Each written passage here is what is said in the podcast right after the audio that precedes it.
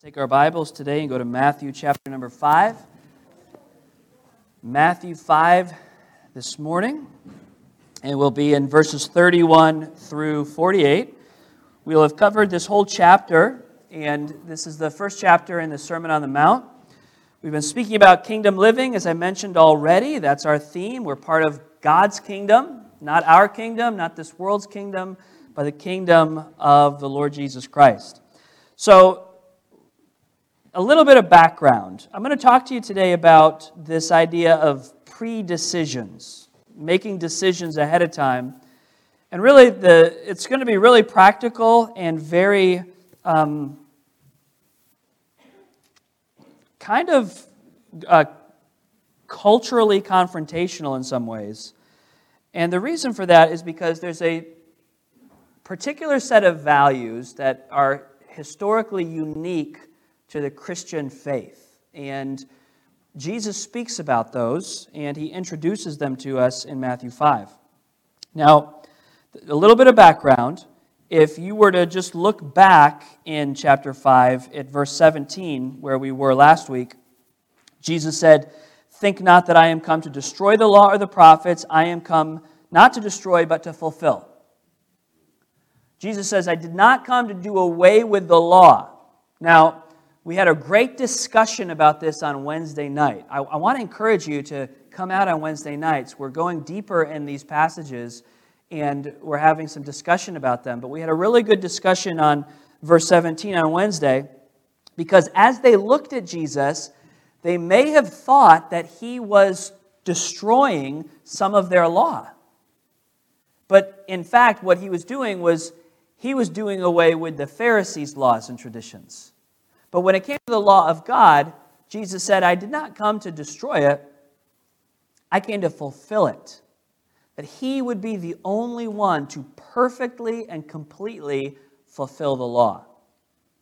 So then he gives them the idea of kingdom righteousness. He says, well, you think that if you clean up the outside like a Pharisee, right? The Pharisees cleaned up the outside. If you think that you can clean up the outside of your life like a Pharisee, that you're going to be okay, Jesus says, no, that's not how it works. If you want to be in the kingdom of God, it is not enough to be obedient on the outside, but you have to have perfect righteousness where? On the inside. And so he starts to say things like, well, for instance, you heard that thou shalt not kill. And you think, well, I didn't kill anybody, so that's good enough. And Jesus says, well, actually, in my kingdom, it's not just about the outward action of murder, it's about the inward action of hatred. And you can't have the inward passion of hatred. You can't have a law that governs the passions of men and women. Laws can only deal with the outside, they can't deal with the internal. So Jesus is teaching them that the standard of righteousness in his kingdom is actually higher. It's harder. So, some people read the Sermon on the Mount, and they hear Jesus saying these things. You know, blessed are the merciful, or later on, don't do your giving in front of people, do it in secret, and this is how you should pray. And some people look at the Sermon on the Mount as like it's this list. Okay, well, I'm doing that thing Jesus says, I'm doing that thing Jesus says, I'm doing that thing Jesus says, so then surely I'll be part of the kingdom. Well, if you do that, you're misreading the Sermon on the Mount. Because the Sermon on the Mount is supposed to, yes, present the Christian virtues that we aspire to, but it's also supposed to be a heavy weight that we see, well, who could be so perfect on the inside? And it's setting us up to understand that only Jesus can transform us on the inside. It's just, the Ten Commandments are hard enough to measure up to, never mind how Jesus interprets those commandments. So we should see that we need a righteousness that comes from someone else. It comes from Jesus. It comes from him. Now, but that does not mean that we don't try to live to the standard of the Sermon on the Mount. You understand what I mean by that? It doesn't mean that we look at it and say, well, who could keep the law? Who could keep the commandments? I can't, so I'm just not going to worry about it. It's all about how I feel in my heart. Well, that's not the point either. The point is that if we have realized our weakness, if we understand the gospel, that we are lost, that we have no righteousness of our own, that it only comes from Jesus, and we receive his righteousness, we're not going to be perfect until we get to heaven. However, we should now look at the teachings of Christ, and we should say, okay, from a new heart, from a new relationship with God, it does matter how I live. There are things that are expected of me as a Christian. And so on the one hand, this Sermon on the Mount gives us the understanding that we could never be good enough, and so we need his grace. But on the other hand, it gives us an ethic to aspire to. So I'd ask this question as we think about Christian ethics: what are the moral principles that I base my decisions on? We live in a time where ethics are changing. And Christian ethics versus the ethics of the world are changing. Now, in the New Testament, that was pretty common. In fact, I was listening to a discussion this week, or an article maybe it was, I don't remember, but the point was made that in the days of the Romans, that people would treat other people that were socially inferior to them however they wanted. They would be, I don't want to get graphic about it, but they would be sexually promiscuous with their slaves or with other people. There were tolerations. Well, the Christian ethic comes along and says, well, actually, no, this is how it should be. It should be one man and one woman for life. All those people who had been taken advantage of and legally assaulted, so to speak. Well, that wouldn't have been looked at as an oppressive ethic. They would have just been elevated and given worth and dignity and standing. And our whole culture has been shaped by these Christian virtues, these Christian values that now are being turned around. They're those values that have given the most liberty and the most wonderful life to people in our culture for 1,000 years are now being viewed as oppressive. What I want you to see, though, is that as Christians, as we go into the culture, we do not have to, there are not a lot of decisions that we have to make. Now, if what I just said, there are not a lot of decisions we have to make, you might be like, well, what do you mean? Of course there's a lot of decisions I have to make. I'm bombarded with decisions. There's a lot of decisions we have to follow. But as Christians, we understand that Jesus has already made the decisions for us. He's already given us the answers that we need. So I want to encourage you to think of it this way. As you go into the world, as you face situations, and as you're confronted with, oh, will I make this decision? Will I make that decision? Jesus has already made the decisions for us. It is up to you and I to pre-decide in advance. When I was a kid, they came out with the bracelets. And the bracelets, this is when I was a teenager, or maybe even a little bit younger, this was the big thing in Christianity, and it was the bracelet WWJD. How many of you remember that, or you at least know what I'm talking about? It was a big deal for a while. And that WWJD stood for, what would Jesus do? And it was encouraging young people, as you go into life, to just ask yourself that question in the scenario, what would Jesus do? Now, it became kind of trite and trivialized and whatnot. However, it's a good principle to live by, except I want you to back it up in advance. And before you enter that situation, before you enter that difficulty or that choice, build your life on the Scriptures so that you know in advance what decision you will make. It's a whole lot easier to pre-decide. I don't know if anybody's been on a weight loss journey in their life. Don't raise your hand, okay? But if you've ever done that, and you've ever listened to fitness, or maybe not just weight loss, but fitness plans, they will tell you a big part of success is what is called, it's two words, maybe some of you will know it, it's meal what? All right, some of you said it. It's meal what? Prep.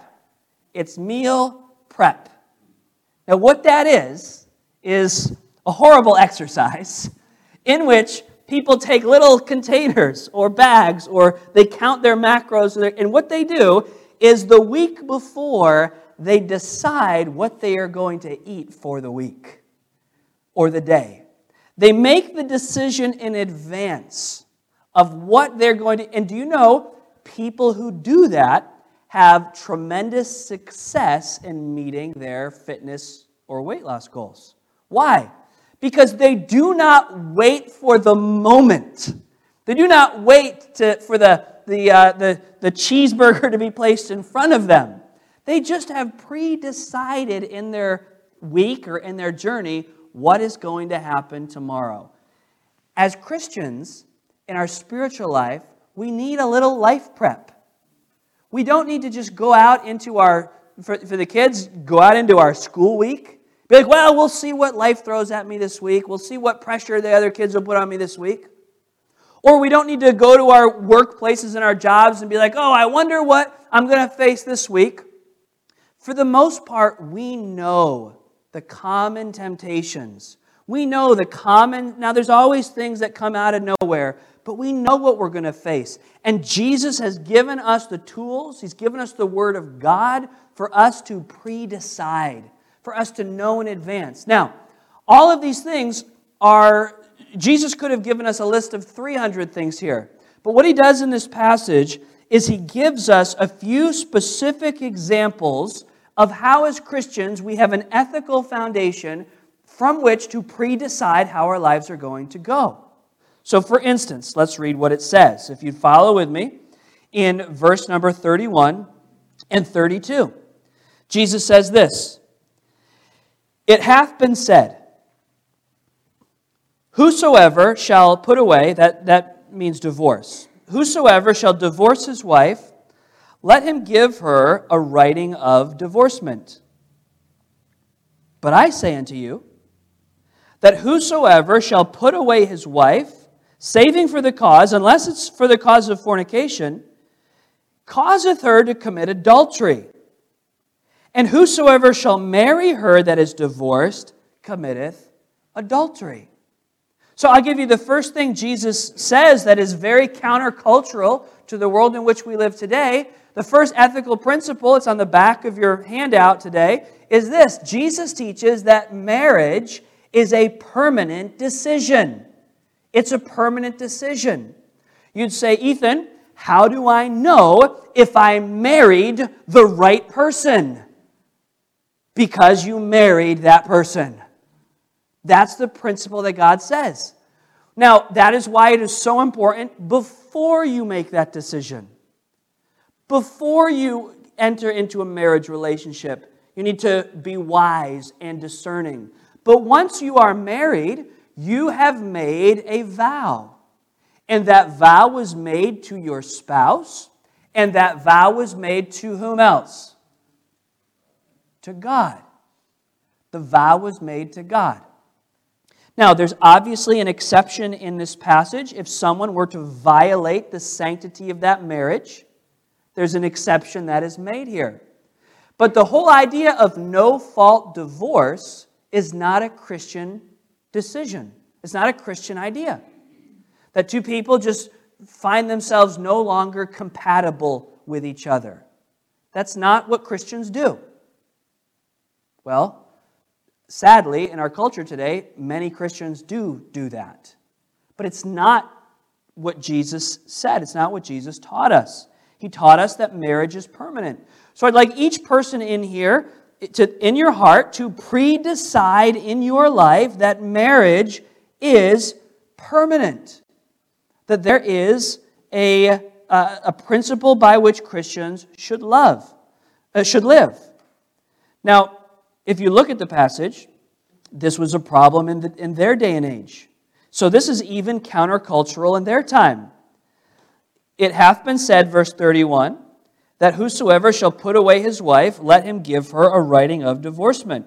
There was another passage in Matthew where they wanted more clarification on this, and they come to Jesus and they say, Is it lawful for us to get divorced for any reason? Jesus deals with it the very same way.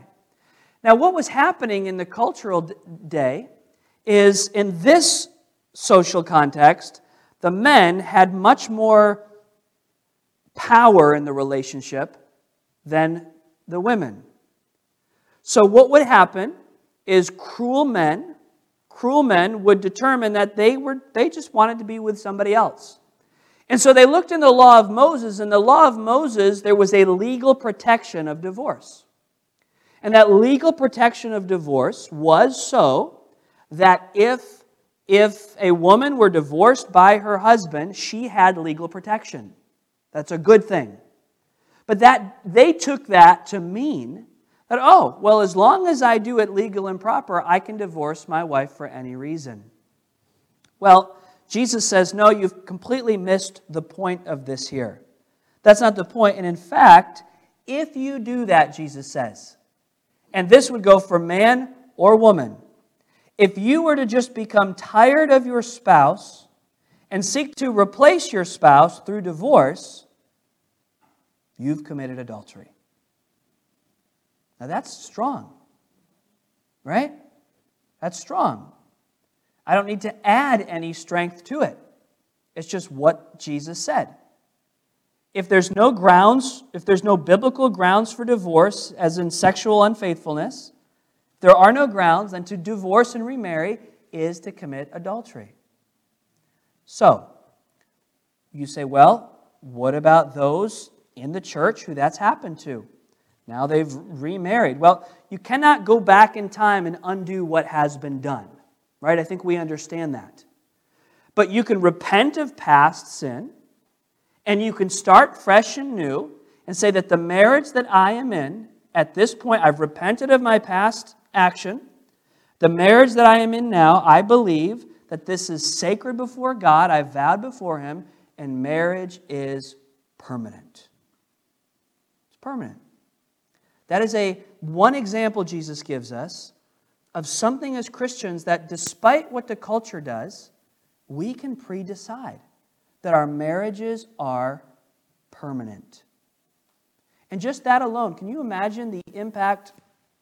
I think this is an area where the Christian church has lost a lot of credibility. The church has lost a lot of credibility. Because on the one hand, Christians are championing traditional marriage and standing against things like gay marriage, which is not God's plan either. It's not what the passage is dealing with, but Christians are standing against that, and they're saying, no, marriage is sacred. But then in action, Christians are actually exhibiting, well, marriage is sacred with how many husbands and how many wives? Right? It's a bit of hypocrisy in the church. But what a distinction the early church was. When people would look at them and say, wow, in a Roman culture where, and you think that we are a sexually unrestrained culture? The Roman Empire was. Very much so. But Christians were known for their chastity. And Christians were known for their faithfulness in their marriages. And we think, well, you know, if we don't recapture the White House, or if we don't get more political control, well, maybe that's not the answer. Maybe the answer is just for Christians to live out Christian values for the world to see. Maybe that's what we need. Now, I try to speak compassionately about this because there are people that are victims of divorce, that did not seek it out, did not want it. And Jesus' message to you would be one of compassion and hope and value and worth. But for those that are in marriages right now, it's permanent. The vow was to your spouse and before God. So as you see this is why I'm presenting to you, like, there's several things, and there could be more, but this is what Jesus introduces us to in this passage. He says, your marriages need to be permanent. And then he teaches them a second ethical principle, that the truth matters in life. The truth matters. Look at what he says in verse 33. Again, ye have heard that it hath been said by them of old time, thou shalt not forswear thyself, but shall perform unto the Lord thine oaths. But I say unto you, swear not at all. Neither, and this means oaths, like, you know, as God is my witness, or, you know, cross my heart and hope to die, or, you know, all these things that are now kind of just trite sayings, but they actually meant something at one point in our history. People would use them to substantiate what they're saying. They're referred to as vain oaths. But Jesus says, swear not at all, neither by heaven, for it is God's throne, nor by the earth, for it is his footstool, neither by Jerusalem, for it is the city of the great king. Neither shalt thou swear by thy head, because thou canst not make one hair white or black. But let your communication be yea, yea, nay, nay. If I said yes, it means yes. If I said no, it means no. That your word stands for something. That, to a Christian, truth matters. It matters significantly. The truth. Now, in this time, it's interesting what happens, how people make... Have you found that we're very good at rationalizing our white lies? We're good at rationalizing them? Well, in this day, they had a lot of rationalizations, because it's a little confusing to be like, swear not by the heaven or by this. So this is what they would do. They would come up with all these like levels of honesty, right? Well, you know how you can really trust me? Well, I'm swearing, I swear on all that is righteous and on my head. You know, like there are sayings like this that we still, you know, on my life, I tell you this. And they had actually developed systems, and so they would swear by, you know, this was a level of truth and that was a level of truth, and then they would invoke God. What is his point here? If you look at what he's saying, is this: he says it doesn't matter what you're swearing by, because God is, he's everywhere. Everything you say, God is your witness, as God is my witness. Well, God is your witness everywhere you go and every word that you say. Truth. Truth. Listen, some people might not like this. So, we're going into full-blown election season. Now, very often when you are deciding, I'm not telling you who to vote for. That is your decision. But very often we are left with a choice of bad and less bad. Have you ever felt that way when you're voting? Like, my choice is bad and less bad. It's one thing to make a decision to vote for someone because you think that is at this moment what is best for the country. It's another thing entirely to celebrate people who champion values that are not Christian values. Like, it's wrong to celebrate the behaviors of your favorite politician that are un-Christian behaviors. That's wrong. Now, I understand that doesn't mean, like, I've heard, how could you vote for that person? They stand for this. Well, consider the alternative. Those are decisions that we have to make.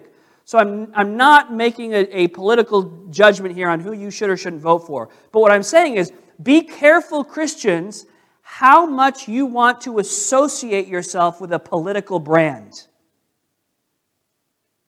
That's my point. Okay?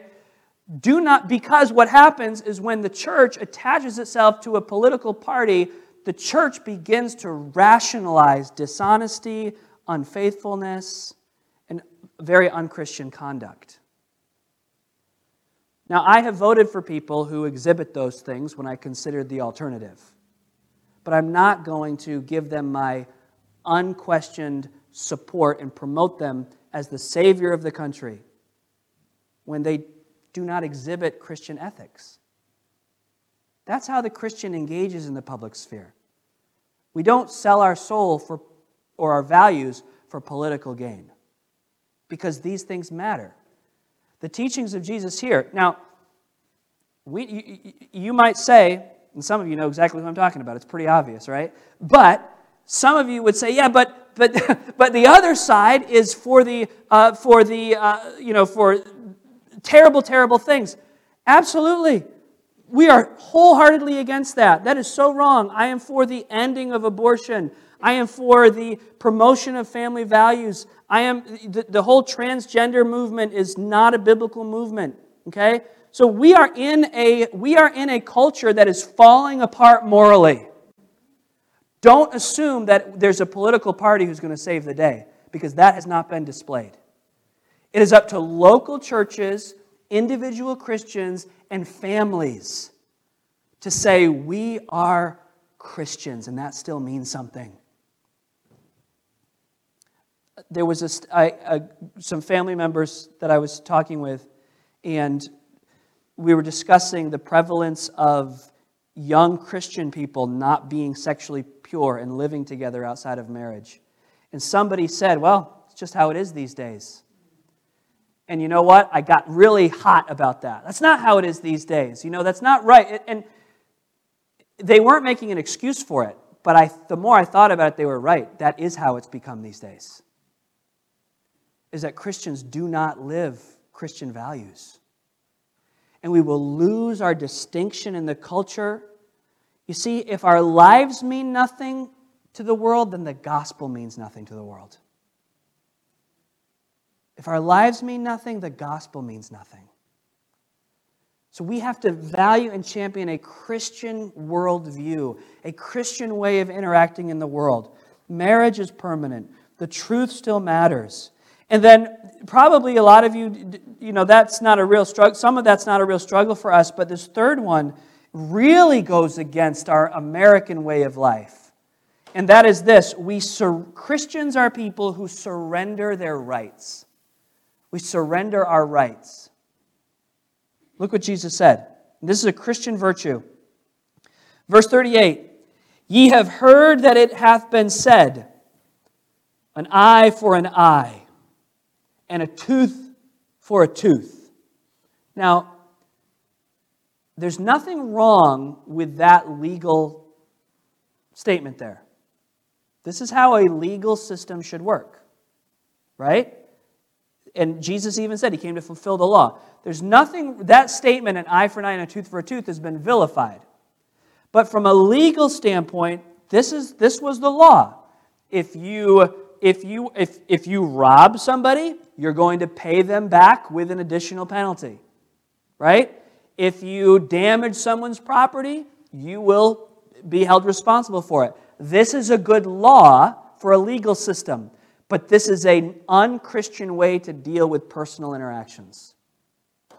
Where if I feel that somebody has wronged me, so I'm going to go back, and I'm going to be like, well, the law is an eye for an eye and a tooth for a tooth, so I'm taking back from you what I think you owe me. In personal interactions, this is not how Christians are to behave. We absorb offenses, because who absorbed the ultimate offense on our behalf? Jesus. We realize that we are forgiven. And because we are forgiven, we extend forgiveness. But sometimes Christian people will get into arguments over a $5 mistake on a bill.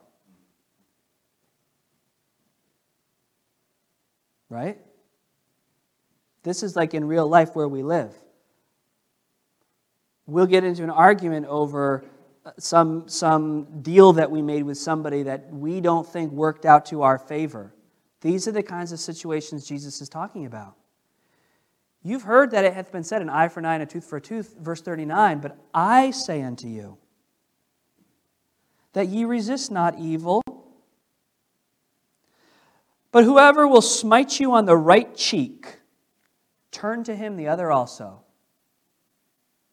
Now, again, this is not dealing with legitimate issues of self-defense. What it would be wrong if someone came in here and was threatening my children and I stood by, I would be failing them as a father. That's a separate issue. But if someone came up to me and said, I really can't stand you, smack, Or people don't smack nowadays, it's more like they shove. That can happen. Somebody gets in your face and boom, like that. That would be kind of the equivalent.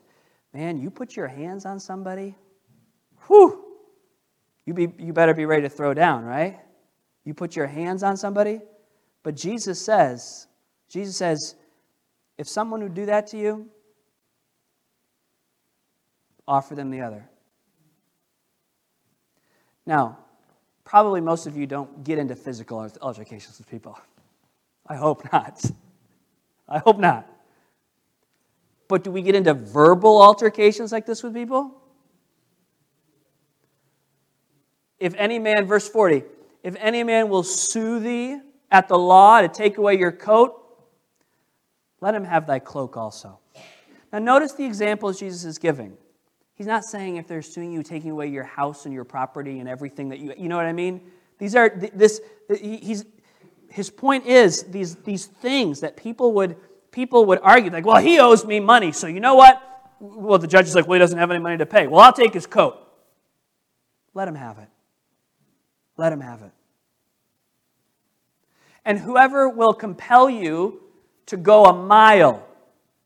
Now, my understanding, and again, I always say I'm not an expert in ancient customs, but my understanding was that by law, a Roman soldier was allowed to make somebody carry their stuff for a mile.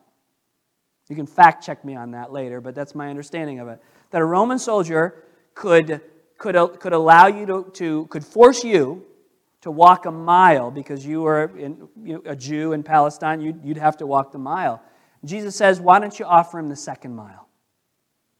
Go, oh, we have a saying from this in our culture today, don't we? Why don't you go the extra mile? It's amazing how many things are from the Bible, right?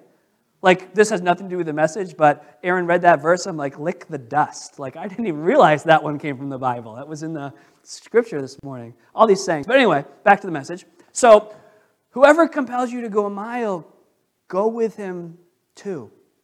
Go the extra mile with that person. I've got to be honest with you. Like, I think there's a lot of people that'll be like, yeah, marriage is permanent, and my word is my bond. They might struggle with this one. Somebody comes up and insults you, take advantage of you, shove you. Can you graciously back down and say, it's okay, Jesus forgave me, I will forgive you?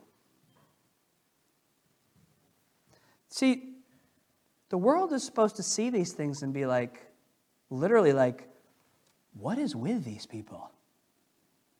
Like, all these Christians I meet, all these Christians, they're just so different than everybody else. But, and maybe this is why the Lord is allowing our country the Christianity to wane in our country. I don't know this, I don't wish this upon us, but maybe it's that we need to go into being a little bit more outsiders so that we see what's really important.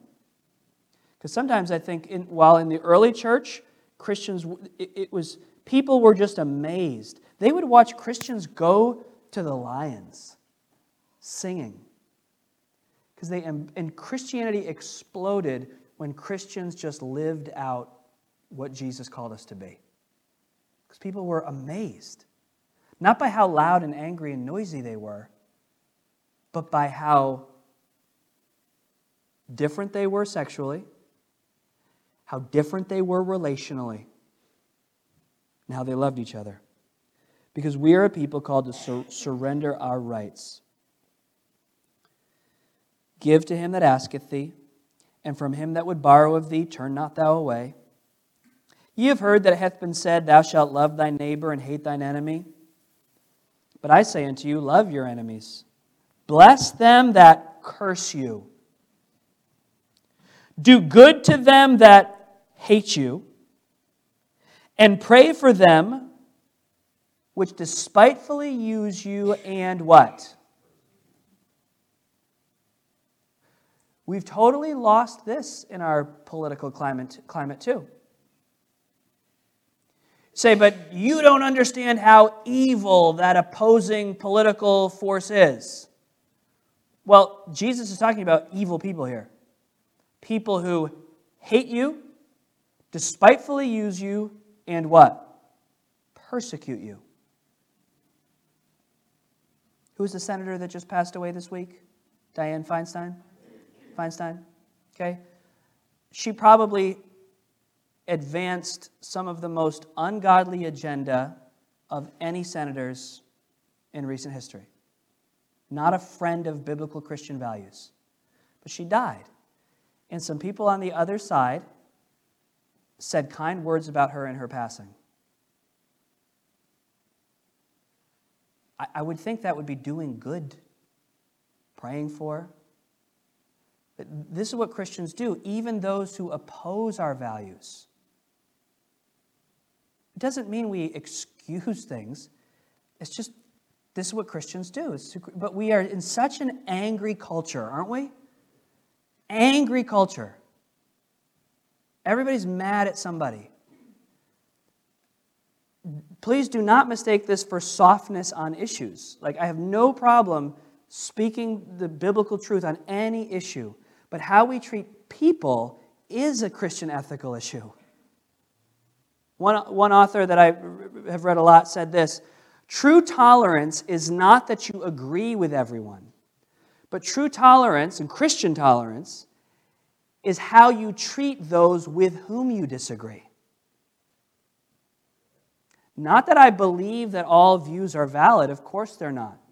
But I believe that all people who hold those views are created in the image of God. And I'm called to treat them as Christ did. So this is kind of perspective-changing teaching from Jesus. Verse 45, that ye may be the children of your Father which is in heaven. For he maketh his sun to rise on the evil and on the good, and sendeth rain on the just and on the unjust. Did you know that God shows kindness to the people that you think are the most evil? God shows them kindness, and when you show them kindness, you are demonstrating that you are a child of God.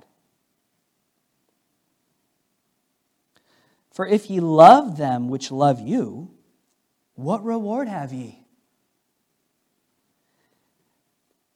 Don't even the publicans do the same? Now, this is a little bit of irony. Jesus is almost a bit sarcastic here, because who did the Pharisees hate?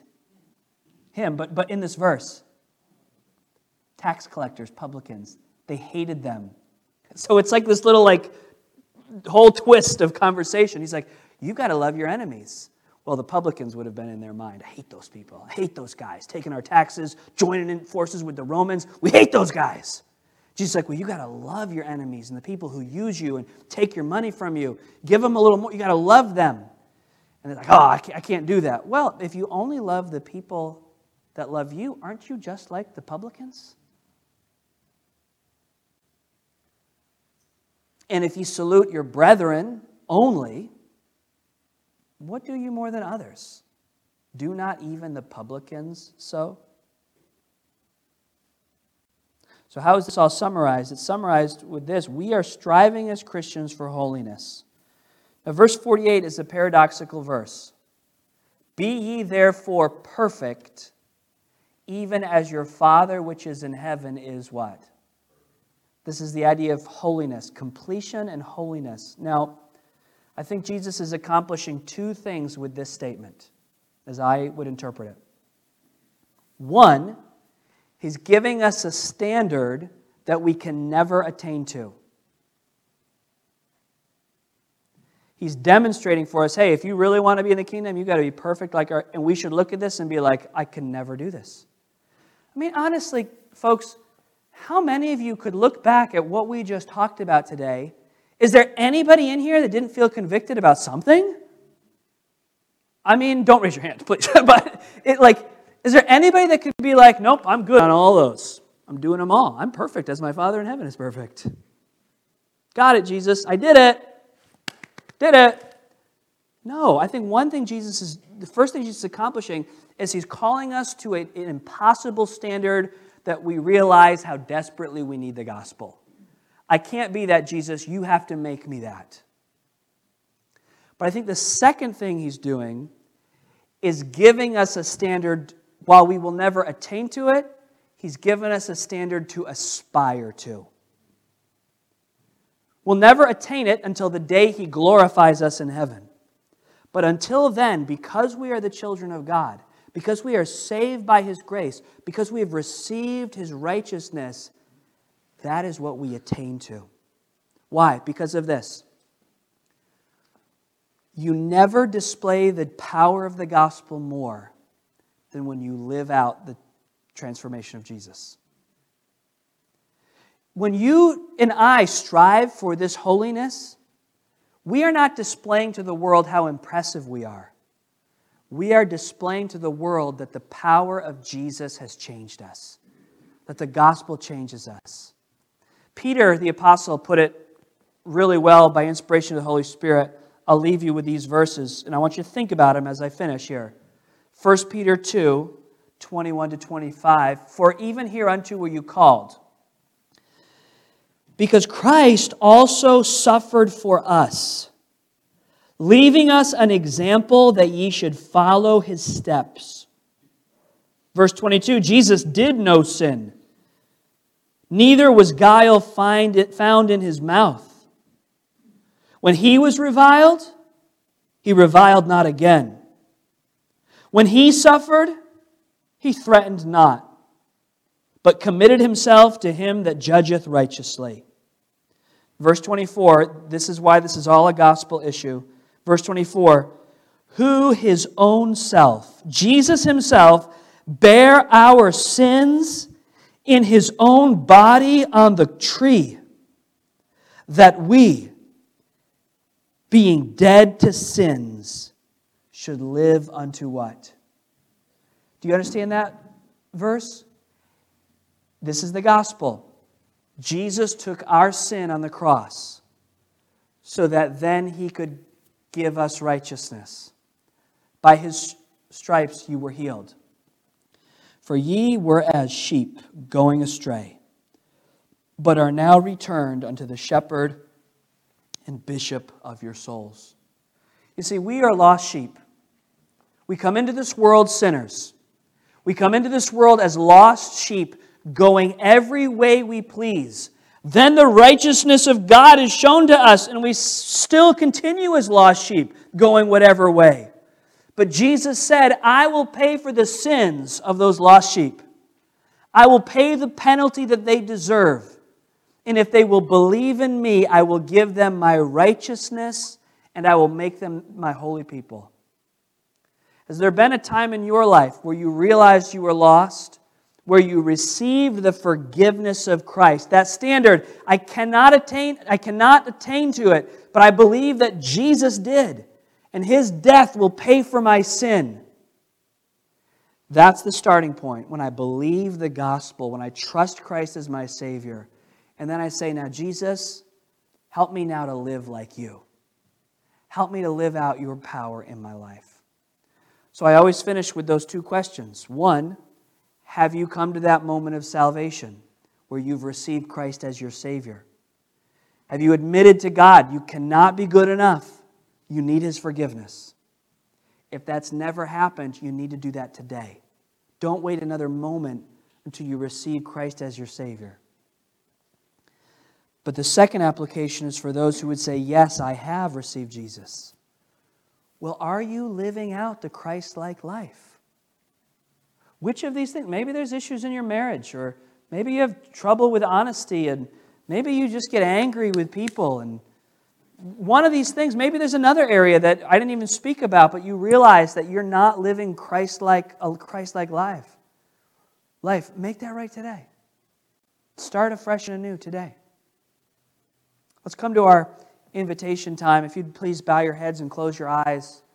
It's an important time, so please let's not, if possible, no moving around or distractions, but fully focused on how God is speaking to our hearts personally. Have you received Jesus as your Savior? Has there been a time in your life where you admitted you couldn't be good enough and you received his forgiveness? If you're unsure, I'd invite you to do it right now. You can make sure right now. by believing in your heart and confessing with your mouth. You say, how do I do that? Well, you can pray something like this. Right now, pray something like this. Say, Dear God, I do admit that I am a sinner.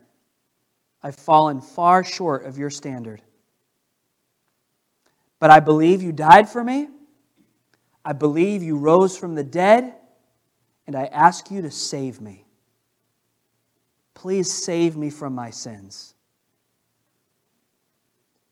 If you will do that right now, the Bible says that whoever calls on the name of the Lord shall be saved. Will you ask Jesus to save you?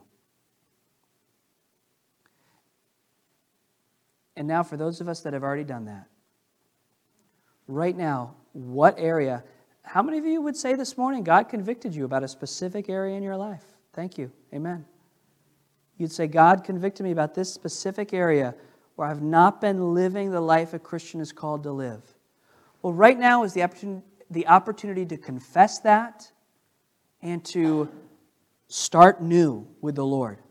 Say, Lord, I'll use your power. So in this next few quiet moments, as the instruments play, would you just take some time and pray? Recommit that area of your life to the Lord. Let's spend some time in prayer. Father, we thank you for your word. Lord, we thank you for the message we heard today. We thank you for speaking to us, Lord, in your Holy Spirit. We pray that, Lord, if someone in here doesn't know you as their Savior, that today would be the day they would put their faith in you. For the rest of us, Lord, who you have spoken to, we pray that, Lord, we would make a decision today, that we would follow your leading.